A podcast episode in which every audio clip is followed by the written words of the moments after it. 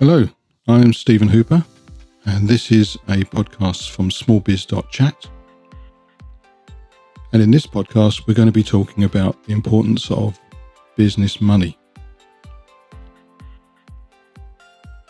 First of all, what is business money? Why is it different to any other money? Well, something you'll learn quite quickly is that the value of money is very different if you're looking at it for business terms or you're looking at it for personal terms. Maybe your personal money is something you'll look to save for holidays, for retirement, for moving house, or maybe helping your kids go to university. Whatever, that's personal money. It means something very different to individuals than business money. So I'll give you an example of how this differs. With business money, you're looking at using cash, using money as a tool. We'll look at an example. You need a printer for home. You want to be able to print off the kids' homework. You want to be able to print some things from the internet. Maybe you write a bit of poetry. You want to print some photographs, this kind of thing. You're not overly bothered by how fast the printer is. And if it was to break down, it's not the end of the world. So you might spend let's say, £150 on buying a colour inkjet printer. Get a nice printer, it will do everything you need it to do for home. If you now need a printer that's reliable, has a low cost per page, is fast, you're probably looking at a colour laser printer rather than a colour inkjet printer. And instead of £150, it's going to be near £500. If you view the printer as a tool, the way of obtaining it is cash, which is also a tool. So business money and personal money very different. One of the difficulties of understanding business money and personal money is that you will get to grips with this very quickly. You will understand the difference very quickly. Once you start to spend money and you start to look at getting value for your money, meaningful value, I don't mean cheap, on the same basis that you sell your services or your products with meaningful value rather than just cheap. You will understand this very quickly, but your family and your friends may not unless they're involved in the business. They may say, well, why are we spending £500 on a printer when there's one over there for 150 that will print the same colours and it will do double sided and it will do photocopying and things? They won't understand the necessity of having a reliable, fast, low cost per page colour laser printer. So it's important to understand the difference between the two. Now, on our website, we've got a, a whole article dedicated to business money, and our website is smallbiz.chat. On there, you'll find there's a table which lists the different types of money available to a business and the different pros and cons of that money. I'll just go through a couple of them just to give you an idea. First of all, there's cash. There's no credit checks required. You can use it straight away. And as soon as you hand over the cash, you, your business owns whatever it is you've just paid for. But cash is finite. And using the cash will directly affect your cash flow. Then you've got credit cards, whether they're personal credit card or credit card for the business. Credit cards are a good way of making instant funding but it's probably the most expensive sort of money that you can buy. And then, of course, you can go to the bank, you can get a loan, you can get an overdraft. They're very similar, except a loan is over a fixed period or term, and the interest rates are lower than for an overdraft. An overdraft is a facility, so you're not actually using the money, you apply for an overdraft facility, and if you need to dip into it, you can dip into it without having to go back to the bank every time and it's great for short term funding. So if you have to buy something to be able to provide a service or to deliver to your customer, and they're going to pay you in a week or two's time by the time you've finished doing what you're doing. Let's say you're putting up a fence and you've got to go and buy some some fence posts or something. You may need to be able to dip into an overdraft facility to get the money for the fence posts and the concrete, etc.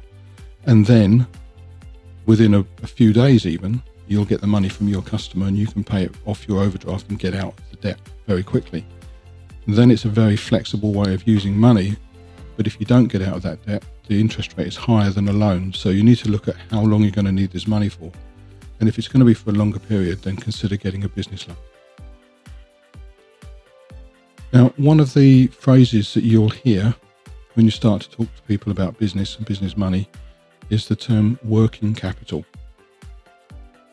Working capital is any cash that you can realize within a very short period of time. If you've used your cash or your facilities for funding to buy a large machine, which is essential to your business, that's not working capital, that's a capital investment. That equipment that you've bought is essential to run your business, so you can't get rid of it, otherwise, you have no business. Also, if you were to sell it, it would be second hand. You'll get next to nothing for it if you want it quickly. So it doesn't come into the bracket of working capital. Now, I mentioned cash flow, and cash flow is critical to a business. The cash flow is the cash that comes in from your customers, the money that comes in from, from the service or product that you supply, against the money that goes out. So it's very much time related. If you pay out a thousand pounds today and you don't get your money for a month, then that thousand pounds is negative cash flow. But when it comes in with your profit and it's two thousand pounds, when it comes in, that's positive cash flow. But during the period, you're in a negative cash flow situation. So you need to have enough cash to be able to work your way through all those periods of time. Now, there is an old adage that the customer is king, and I'm a salesman. To me, the customer is critical. Without a customer, I don't have a business. Simple as that. So, in that respect, the customer is king. However, I would say cash is the emperor. It's above a king.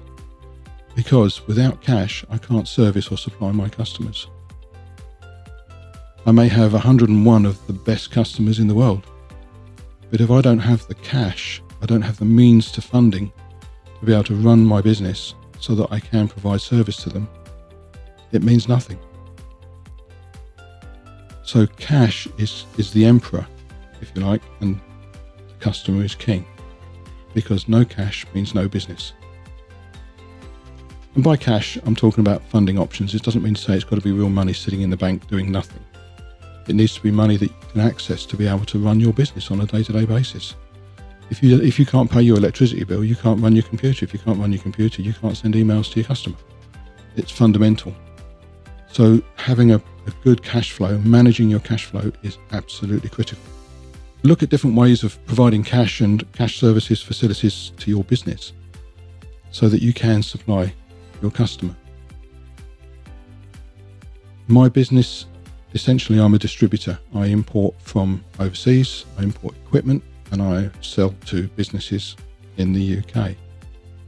In doing that, I have payment terms that I have to be able to meet to be able to pay my suppliers, and I have payment terms I have to be able to meet for my customers. I need I need to be able to satisfy them. So for a lot of things that I do, I'm on a term of what's called pro forma, which means that I send them a bill, they pay me, I then provide the service. Some companies just simply won't wear that. So then I provide a service where I will buy the equipment and I'll provide a, a period of credit which is less or shorter than the period of credit that I have with the supplier. So if I have 45 days credit with my supplier, I may supply 30 days credit to my customer. One of the things you need to be mindful of is that you become a good business, but you don't become a bank. That's really what I'm getting to here. I've had a number of customers who have failed to pay invoices to me, and I've put them on terms which they're not happy with. But they need the service from me, they need the equipment from me. I'm the, the single source for this equipment in the UK. If they need it, or they need parts for it, or they need servicing for it, they have to come to me, or they have to go directly to the manufacturer, which is international. And the manufacturer's been made aware of their poor payment terms in the past. So the argument I make is that I'm a very, very good distributor. I'm a very, very good support service for this product, but I'm a terrible bank. Don't come to me for finance. I can put you in touch with people for finance. If you want to finance the equipment, that's fine. I have no problem with that at all. I'm happy to do that. and put them in contact with a finance firm. Don't get into the trap of becoming a bank to your customers. It will kill your business. I promise you. And your customer won't care. Your customer will just go find someone else, whoever takes over that product line. They won't care what's happened to you. That's just the reality of business. You'll lose your business, they'll move on. Hey ho. So don't become a bank, whatever you do. So I mentioned some forms of cash sources, and I've mentioned cash, credit card, loans, overdrafts, etc. If you're looking to fund your business, you can look, of course, at business grants. You can look at peer-to-peer lending. Although peer-to-peer lending won't work for a startup, you have to have a period of time in business before you can apply for peer-to-peer lending. If you're looking to finance your business in terms of acquiring equipment, you can look at lease finance, HP, asset refinancing, etc. These are all from commercial finance firms, and there's a whole load of information on our website, website about this at smallbiz.chat that will explain more detail about that. And finally, in terms of being able to finance your business, there's something that you will come across which is called invoice financing or factoring. And what this is, is an arrangement between you and a finance company where they will do the invoicing for you to your customer. So you do all the selling. You advise the finance company this is your customer, this is the invoice. Basically, they buy the invoice off you at a discounted amount and they then invoice the customer. If the customer fails to pay, you still get paid. That's one of the big pluses. If you've got a customer who's who's maybe a bit fake, or you just can't wait for the cash for the invoice because it's got long payment terms, by going through factoring and basically selling your invoice to somebody else, you can get the cash quickly. But you will get less than you would have invoiced you would if you'd invoiced directly because you're paying for a service. Very often, and certainly in my experience, you can only choose to factor 100% of your invoices. When I've looked at this in the past, you weren't able to, or I wasn't able to say, right, with these invoices, this customer group, I'm going to put through invoice financing, but these I'm going to put through direct invoicing. And I wasn't allowed or wasn't able to pick and choose between the two. That may have changed since I last looked at it, but that certainly was the case with every company I looked at. It was a case of all or nothing when you're doing invoice financing. So that can tie your hands to some degree. If that works for your business, that's fine. I know businesses that do extremely well using invoice financing. But you, they can only do it with 100% of their invoices. So that's something to consider. The other thing to consider is when you're selling equipment or you're selling services, you do all of your selling up front free of charge. You don't actually charge the customer for allowing you to sell to them. That's all an investment on your part. Now, that's okay. However, imagine you were to put together a whole sales package for somebody and you've spent in some of my cases it can be three or four years before I get an order from first contact. But let's be a bit more realistic and say it's a few months. You've, you've invested a few months of your time to be able to bring a customer to a point where they say, okay, we're ready to order. And they're ready to place their order. You then approach the invoicing finance company, the factoring company, and say, right, okay, we're going to be issuing an invoice to this customer for this amount of money for these products, this service, etc., etc. And then they say, no, nah, we're not prepared to risk supplying that customer. That customer's failed our credit checks. You've done all the work, but you're unable to sell to the customer. At the end of the day, the finance company says, no, we're not providing credit to them and you've lost all of the time you've invested in getting that customer to a point where they agree to buy. So now you're in trouble. Now you need to help them find another way to be able to buy your product. And that's well out of your reach and remit. And it will cost you a lot of time to try and get to that point where you can help them actually buy from you. So this is just a a relatively short podcast about the business funding when you're getting started in a business and the different options available to you.